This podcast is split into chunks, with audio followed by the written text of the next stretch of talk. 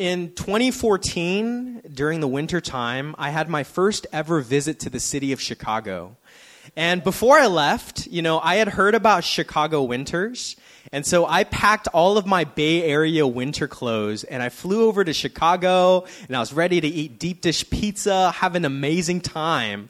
As soon as I land and I step outside, it's supposed to be in the middle of the afternoon, the warmest part of the day. I knew that I had made a big mistake because all my winter clothes here from California are like from H&M or like Urban Outfitters. They're nothing. And I stepped outside and imme- immediately I was hit with the frigid cold and realized I could not survive here. And so as the day progressed, it got colder and colder and colder. And so me and my friend, we stopped walking the streets. We literally couldn't because it hurt to walk. And we just went into the nearest store and bought like three layers of outer clothing. And by the, by the time nightfall hit, I believe it hit negative 40 wind chill in Chicago. It was demonic, guys. It was ungodly. Um, but I don't know if you've ever gone to, to some place and you, you didn't prepare for the season that you were going into. Whether it was a SoCal summer or the Vegas heat or New York chill, whatever it might be, you didn't prepare yourself for the season that you were entering into. How many of you know that understanding what season you're in determines what expectations you should have, as well as what posture you should take? One of my favorite things, I'm really sick and twisted in this way. I love when people move to the Bay Area and they're just so excited to bring out their summer clothes for the summer. And they wait and June comes like, oh, it's not warm enough to wear them yet. And then it's July, still not warm enough to wear them. August, still not warm enough. I thought this was supposed to be summer. And then September, randomly, there's like one week of heat. Finally, I could wear them. The next week, oh my God, it's too cold, right? I love when people come and they're just, their expectations are dashed. See, if we don't know what season we're in, we don't know what expectations to have or what postures to take. Right? You should expect it to snow in New York in January. You should prepare yourself for that weather. You shouldn't plan a picnic in the heat of Las Vegas summer because, well, actually, maybe you could boil your egg on the sidewalk. That would be great and convenient. But in the same way, understanding what season we're in spiritually what stage of faith we're in right now helps us understand what expectations we should have during this time as well as what postures we should take, what practices we should engage in. Listen, some of you are pressing and warring in a season where God's actually called you to rest and it's actually producing no fruit and just burning you out. Some of you are chillaxing in a season where God's called you to a radical pursuit. We have to understand the seasons we're in, the stage we're in, in order to know how God has called us to live and respond. And this is why a long time ago I stopped judging other Christians and other believers. You know, when I was younger, I used to look at some of the older Christians, be like, hey, why don't you jump up during the fast songs, huh? Like, why aren't you fiery and passionate about God? And I just realized there are stages of faith that we enter into, and we can't judge other people based on what stage they're in because it might look different from ours. Ecclesiastes 3:1, you know the famous passage they say there is a time for everything and a season for every activity under the heavens. And so I want you to understand this concept. We go through seasons of our lives, just like we do the seasons that we see. We actually go through seasons of our faith, stages of our faith. There are seasons of our spirituality. So the question becomes then how do we determine what season we're in, and how do we know how to live in each of those seasons of our lives? Now, I might be dating myself here, but I used to love MapQuest. Come on, any MapQuest people? No, do does anyone remember MapQuest? Before GPS, what we had to do was go to mapquest.com and we'd have to type in our destination and print out step by step instructions. And I don't know how we did it, but I remember in my car on the side, there was a bunch of crumpled up pieces of paper because I'll, I'll use MapQuest all the time. But the thing I love about MapQuest that we don't really get on GPS, or maybe yours does, but when I use Waze, it, it shows you the step for now and maybe the next step. But it doesn't give you a broad overview, right? You're, you're kind of zoomed in into what, where you are right now and what you're supposed to do next. But the thing I love about MapQuest and what I used to do is I used to cross off as I was going through the instructions so I could track my progress to my destination. And in a sense, I think a lot of times, if you want to get somewhere, you need a map. And for us in our spiritual lives, if our goal this year really is to be formed more into the image of Jesus, if our goal for life is to become more like Him, we need a map. We need something to show us our progress, to show us where we're at, where we're going next, where we're going ultimately to. Maps help us get to our destination, but they also help us record the progress of our journey along the way. If you ever play RPG video games, don't you just love tracking your progress as your character gets stronger and stronger as you go through quest and quest? See, tracking your progress helps you understand that there is an end in sight, but also this is where I'm at now, and I don't have to try to rush on ahead. And I think most believers walk through life so aimlessly for this very reason. We don't know what season we're in, and so we don't know ultimately how to respond in an appropriate way. And so today is going to be a little more teaching heavy, but I think you'll, you'll get a kick out of it. It's really fun. We kind of mentioned this before, but in this book, The Critical Journey Stages in the Life of Faith, it's by Janet Hagberg and Robert Guelich. I love that name, Guelich. I just want to say it like that, Guelich. Okay. They give us a six stage model to help us on our journey of faith. And so they map out what our spiritual lives are into six stages. And this model helps us identify what stage we're currently in, what we can expect in this season, and how God calls us toward growth. Because how many of you know you could get stuck in a stage? You could get stuck in a season. Right now, Zion is on the verge, on the cusp of walking. And I want him, well, I don't actually want him to learn how to walk yet because I hear it's going to be crazy. Like he's going to run around everywhere. He's already, he can't stay still. Uh, but I don't want him to stay stuck in this stage forever, right? I don't want him to always have us feed him and always be immobile. There's a point where I want him to move on to the next stage of his life. In the same way, we want to progress in our spiritual journey through the stages of faith so that we can continue to grow. But before we start, as we go through these six stages of faith, um, I want to give three things that I want us to consider as we go through these. Number one, these stages are meant to be descriptive and not prescriptive. Meaning, this isn't a formula for spiritual growth. It doesn't adequately cover the complexities of humanity or spirituality. It's merely a tool to help us uh, track the progress of our spiritual journey of formation. The second point I want you to remember is the stages on this journey are very fluid.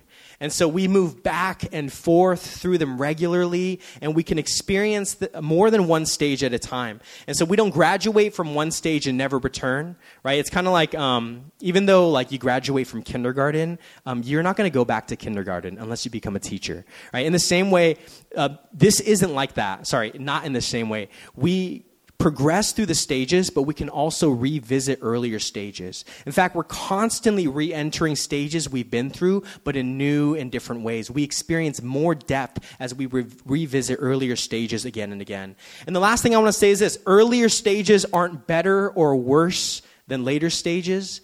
In the same way that children aren't better or worse than adults, well, some of you might think we're better than children, but we're not. It's just different. It's a different stage. Earlier today, as we were praying, Iris gave this prophetic word for today that she got the word bloom.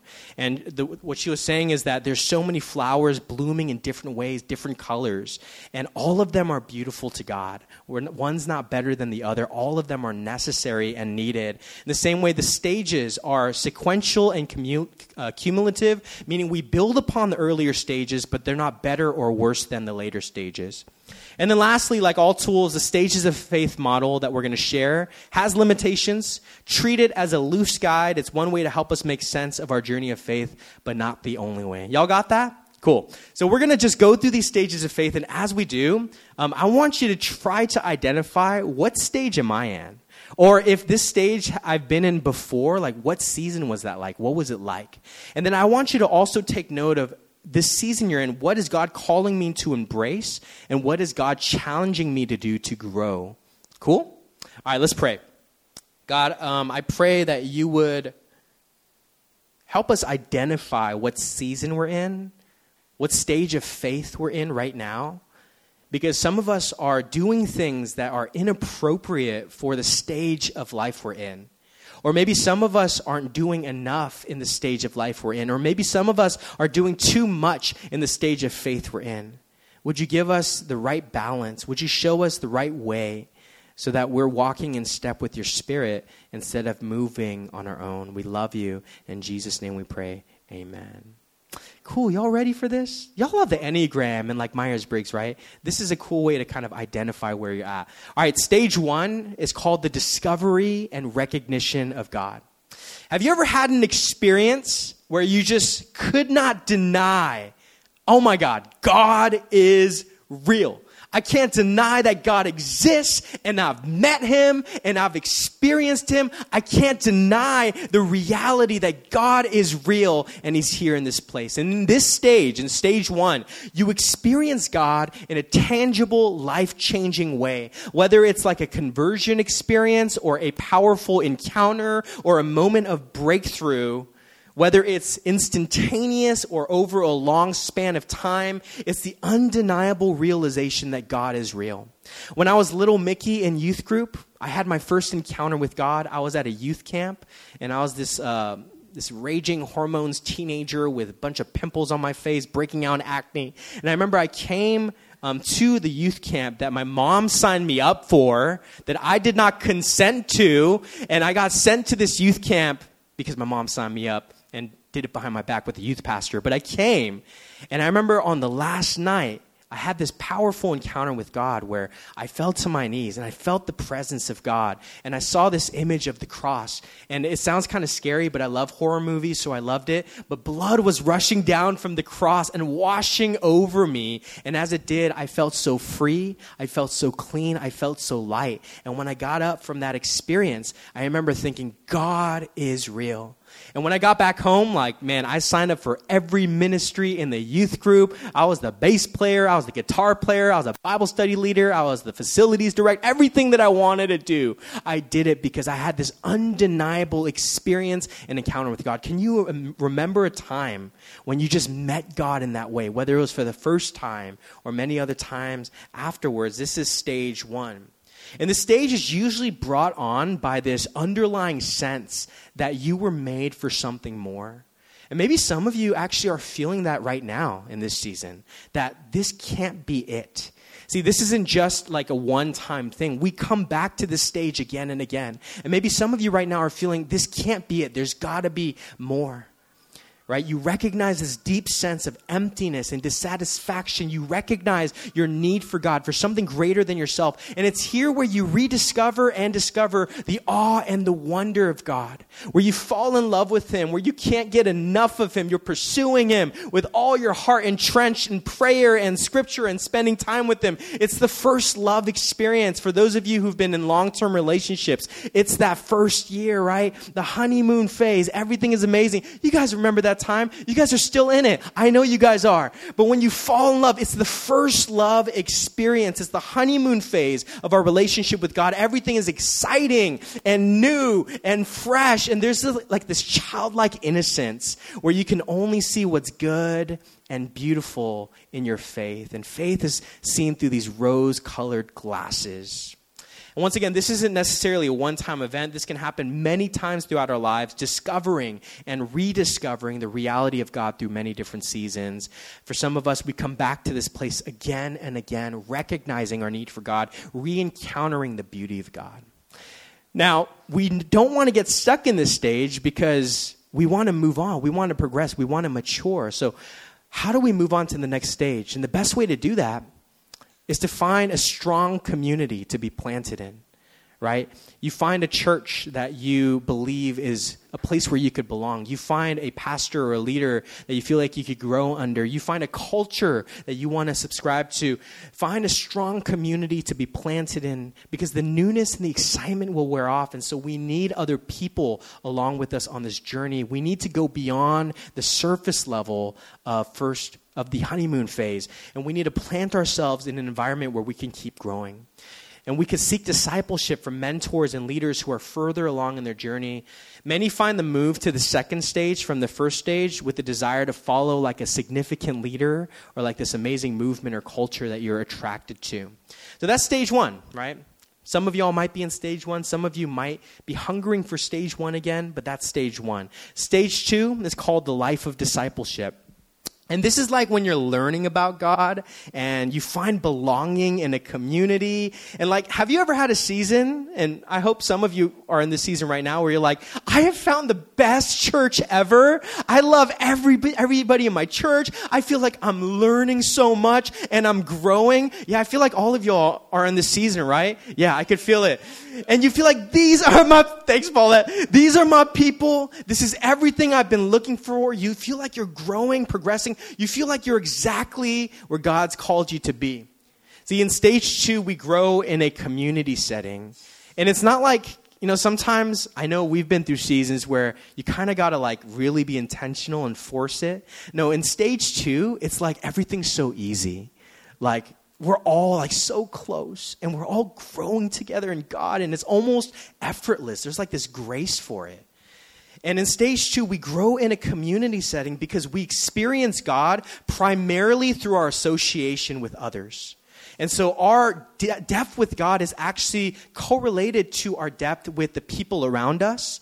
Um, the group forms our concepts of who God is, what we should value, who we should strive to become. If you remember times like this, you remember, okay, I, we all like kind of believe the same things about God. Like, we believe this is what it means to follow God and who God is. And it's faith by association. And in this time, we're constantly looking to others and especially to leaders and figures within movements for answers. Someone farther along in their journey that attracts us. This might be a pastor, might be a writer, might be an influencer now on Instagram or TikTok, a parent, might be an artist, but at this stage, people see the cause usually or the leader as the answer because it is it's radically impacted them so much. Um, in the book, the author says, Now we stumble upon a set of ideas, a belief system, or a group of people who shows us the light and answers our questions. It is such a big relief and feel so safe and secure, like a haven in a storm. And for now, that is what we need. There's like this sense of rightness and security in our faith, right? It's like, I don't really have questions. I feel like I know. And there's like this sureness that we have found all of our answers and we feel safe. I think that's the best word I could describe it safe for the first time in a long time. I feel like there aren't these big nagging questions. It's just, I'm so sure about God, I'm so sure about faith, and I feel secure and safe. I remember that's what um, my last church was for me back in 2012. I found a community called Living Hope. I found a leader that I wanted to follow. And I remember back then, like, it's, do you on Facebook sometimes? I know none of us y'all really use Facebook. I'm kind of old and dating myself, but do you know like they do like the nine years ago on this day, 10 years ago? Well, recently, um, because it's been about 10 years, I see all the stuff I used to post on Facebook 10 years ago, and I'm cringing because I was so sure of everything. I was so sure of my theology. I was so sure who God is. I was so sure what it meant to be a good disciple of Jesus. And I was reading through a lot of these, and I thought, shoot, I don't know if I believe that anymore. But I was so sure back then. That's what stage two is. And how we remain stuck is there's almost this arrogance that our way is the best way, right? I'm so sure our church is the best church, right? Our, our way is the best way. We're so real and everyone else is so fake. Like we're the real Jesus lovers. We're the real spiritual ones, right? We're the best. We remain blind to the shortcomings of our environment. We remain blind to the faith that we've subscribed to, and we're only able to see what's good. And in turn, we develop this us versus them attitude that there's us who has the right way and them who don't have the right way. But here's the thing the way we could get stuck, our safety and comfort, they keep us from really exploring the complex issues that aren't as black as white as we made them out to be. Because it's faith by association. We don't spend time discovering what we really think ourselves or what we really believe ourselves. And so, how to move on to the next stage from stage two is you discover your gifting and your unique contributions to your community, your organization, your church, you move from just belonging to actually contributing. And this is stage three. It's called the productive life. And maybe you've been through the productive life. We begin serving God through our spiritual gifts. And this could be in your church, could be in your community, could be in your life. And our focus becomes doing things for God. Right? The truths learned in stage two, where we felt like we were growing, they find an outlet here in stage three. And this leads to greater responsibilities in our lives. For me, this was during college. Um, I, I, I frequent this story a lot, but at my church on Sundays, I was a volunteer college student. I would get to church at 8 a.m. and leave at 10 p.m. That was the productive life for me. I just wanted to pour everything that I could into this place where I found belonging, where I've grown so much. And here's the thing most evangelical churches, this becomes like the pinnacle, right? If you belong, and then you start serving the church and your city through your unique gifts, this is what spiritual maturity looks like. This is where a lot of evangelical models stop. And the implication is that the pinnacle of spiritual maturity is faithful, committed service, usually in the context of a church. However, we all know that you could be serving in the church, you could be so involved and still be completely immature, still be completely selfish and judgmental and inwardly unhealed right? We know that spiritual maturity is not marked by how much we do and how much we produce in our churches, in our communities. And the way we get stuck in this stage is faith becomes about productivity and performance. Doing outweighs being, and we live unsustainable lives, usually experiencing burnout. So, how do we move from stage three to stage four? And I'm guessing most of us in this church are right here we begin leaning into the questions and uncertainties we previously brushed aside. We let the questions come instead of denying them. And usually, we're not moved into stage four until we experience some sort of crisis in our life or some sort of crisis of faith. Now, the fun part, I think y'all will really like these parts. Stage four. Um, our guest speaker a few weeks ago or a few months ago talked about this a little bit. Stage four is the journey inward. And this stage is a very deep and personal inward journey that almost always comes as like an unsettling experience. It's kind of like your world gets rocked. Our former beliefs and certainties, they're radically challenged. Like things we were so sure of, we're not so sure anymore. And it can look and feel almost like you're losing your faith. But I want you I want to make a distinction. You're not. It's just you're entering into depth, into deeper things. And oftentimes it can look and feel like we're losing our religion, but also that we're betraying our loyalties, right? The communities that we're a part of, like, it feels like we're betraying their values and their ideals. It almost feels like we don't fit in to the places where we belonged before.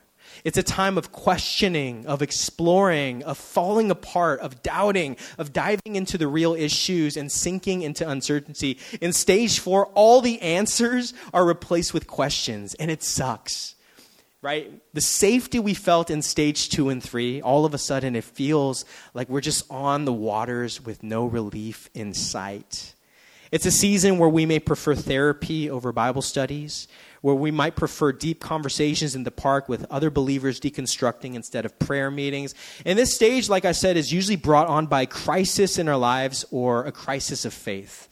Right? A crisis that makes many of the former truths and answers no longer adequate or appropriate for this next phase of our lives. It shakes our strongly held beliefs. It shakes our understanding of who God is and how He moves. And for the first time, and this is huge, it feels like our faith isn't working anymore right? It, the things that worked before aren't working anymore. Our formula for faith doesn't seem like it's getting the job done anymore. For me, when I went into stage four, you know, I used to lead worship all the time, and I just knew which songs like just just hit, right? Like I would play that chord, and everyone would be weeping, and I knew it would be this powerful moment. When I entered into stage four, none of that worked anymore. In stage four, when I was experiencing that, like I used to pray for hours, like out loud, I just couldn't speak a single word in prayer anymore. Like nothing I used to do worked anymore. Neither our faith nor God provides what we need to soothe or heal us, answer our prayers, fulfill our wishes, change our circumstances, or solve our problems. And it feels like we're lost. It feels like we're losing faith. But it's in this place where God begins to break down the boxes that we've put him in. We learn that he's so much bigger than our previously held certainties. We learn to let go of our need to know everything and experience new facets of God's heart. It's in this stage where many of us encounter what's known as the wall. And the wall is exactly what it is, what it sounds like. You come up against something and you're stuck. Like you can't get to the other side. It feels like there's this gigantic wall that you can't see past. And the wall is like this face to face experience with God and with our own will. It's at the wall we become aware of all the lies we've accepted, accepted about ourselves, and we're forced to face the truth about who we are in order to move forward. This involves facing our demons, this involves facing our past traumas, our fears, our brokenness. And we realize there's something within us that needs to change in order for us to move forward in life and in faith. We recognize our need for inner healing. We recognize our need for therapy. We recognize our need for a deeper transformation. And the wall invites us to integrate our spiritual lives that we were so good at in the previous stages with every other part of our lives. It forces us to become a whole person. But the way we stay stuck in stage four, and I imagine many of us are in that stage. I mean, I just feel like we are in our church. We're the rebels and the runaways, right? Where a lot of the certainties are no longer there and there's a lot of questioning. But the way we stay stuck in stage four is we always remain questioning and deconstructing without moving towards reconstructing in some way. And so we're always breaking things down, breaking down previous held notions or ideas, but we're not actually trying to figure out what do I actually believe then? And we become so self obsessed, like we're, we're always just trying to self assess ourselves that we actually become immobilized. We're not moving toward any direction, we're stuck in place. But here's the thing we can't go over or around or under the wall. The only way through the wall is through it and we have to face it head on. We can only get through the wall through, through two, two things. Number one, self acceptance and surrender. Learning to accept ourselves and our wounds, imperfections, and all, and learning how to receive God's love and acceptance of us that we are all broken and that we are all weak, and surrendering it all to God to receive His healing and wholeness. For me, um, the wall and season four, I mean, I talk about it a lot, was when we transitioned from our last church to starting 99 like theologically, what we thought church would be or should be, all of that was shaken. I mean, case in point, at our old church, we used to do these things called click tracks. Um, you guys know Hillsong Young and Free? It's like all the fun, dancey, boppy songs.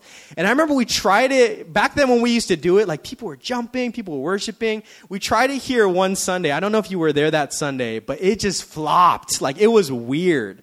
And I realized the things that worked in the past like they weren't working anymore. Things were different. And I think for us, even in our personal lives with God, our theologies, our approach toward God, nothing was working. And we had to learn how to deal with the internal issues that keep us from loving God and loving ourselves. This is stage four, and this is the wall. And this might span years. It might span months, might span years, but the only way we could go through it is to sit and face it, to actually deal with who we are, the truths about who we are, and what we believe about God. But there is another side, stage five. If we could get through stage four and the wall, we get to stage five, which is the journey outward.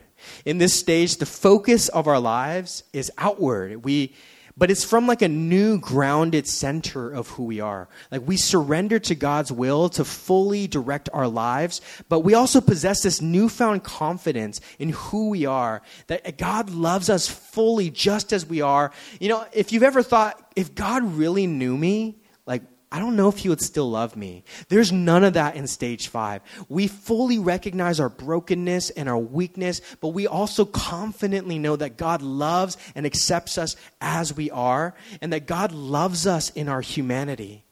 And in this stage, we venture out of like our self interests and we move towards loving others. We long for depth in relationships as opposed to like surface level acquaintances.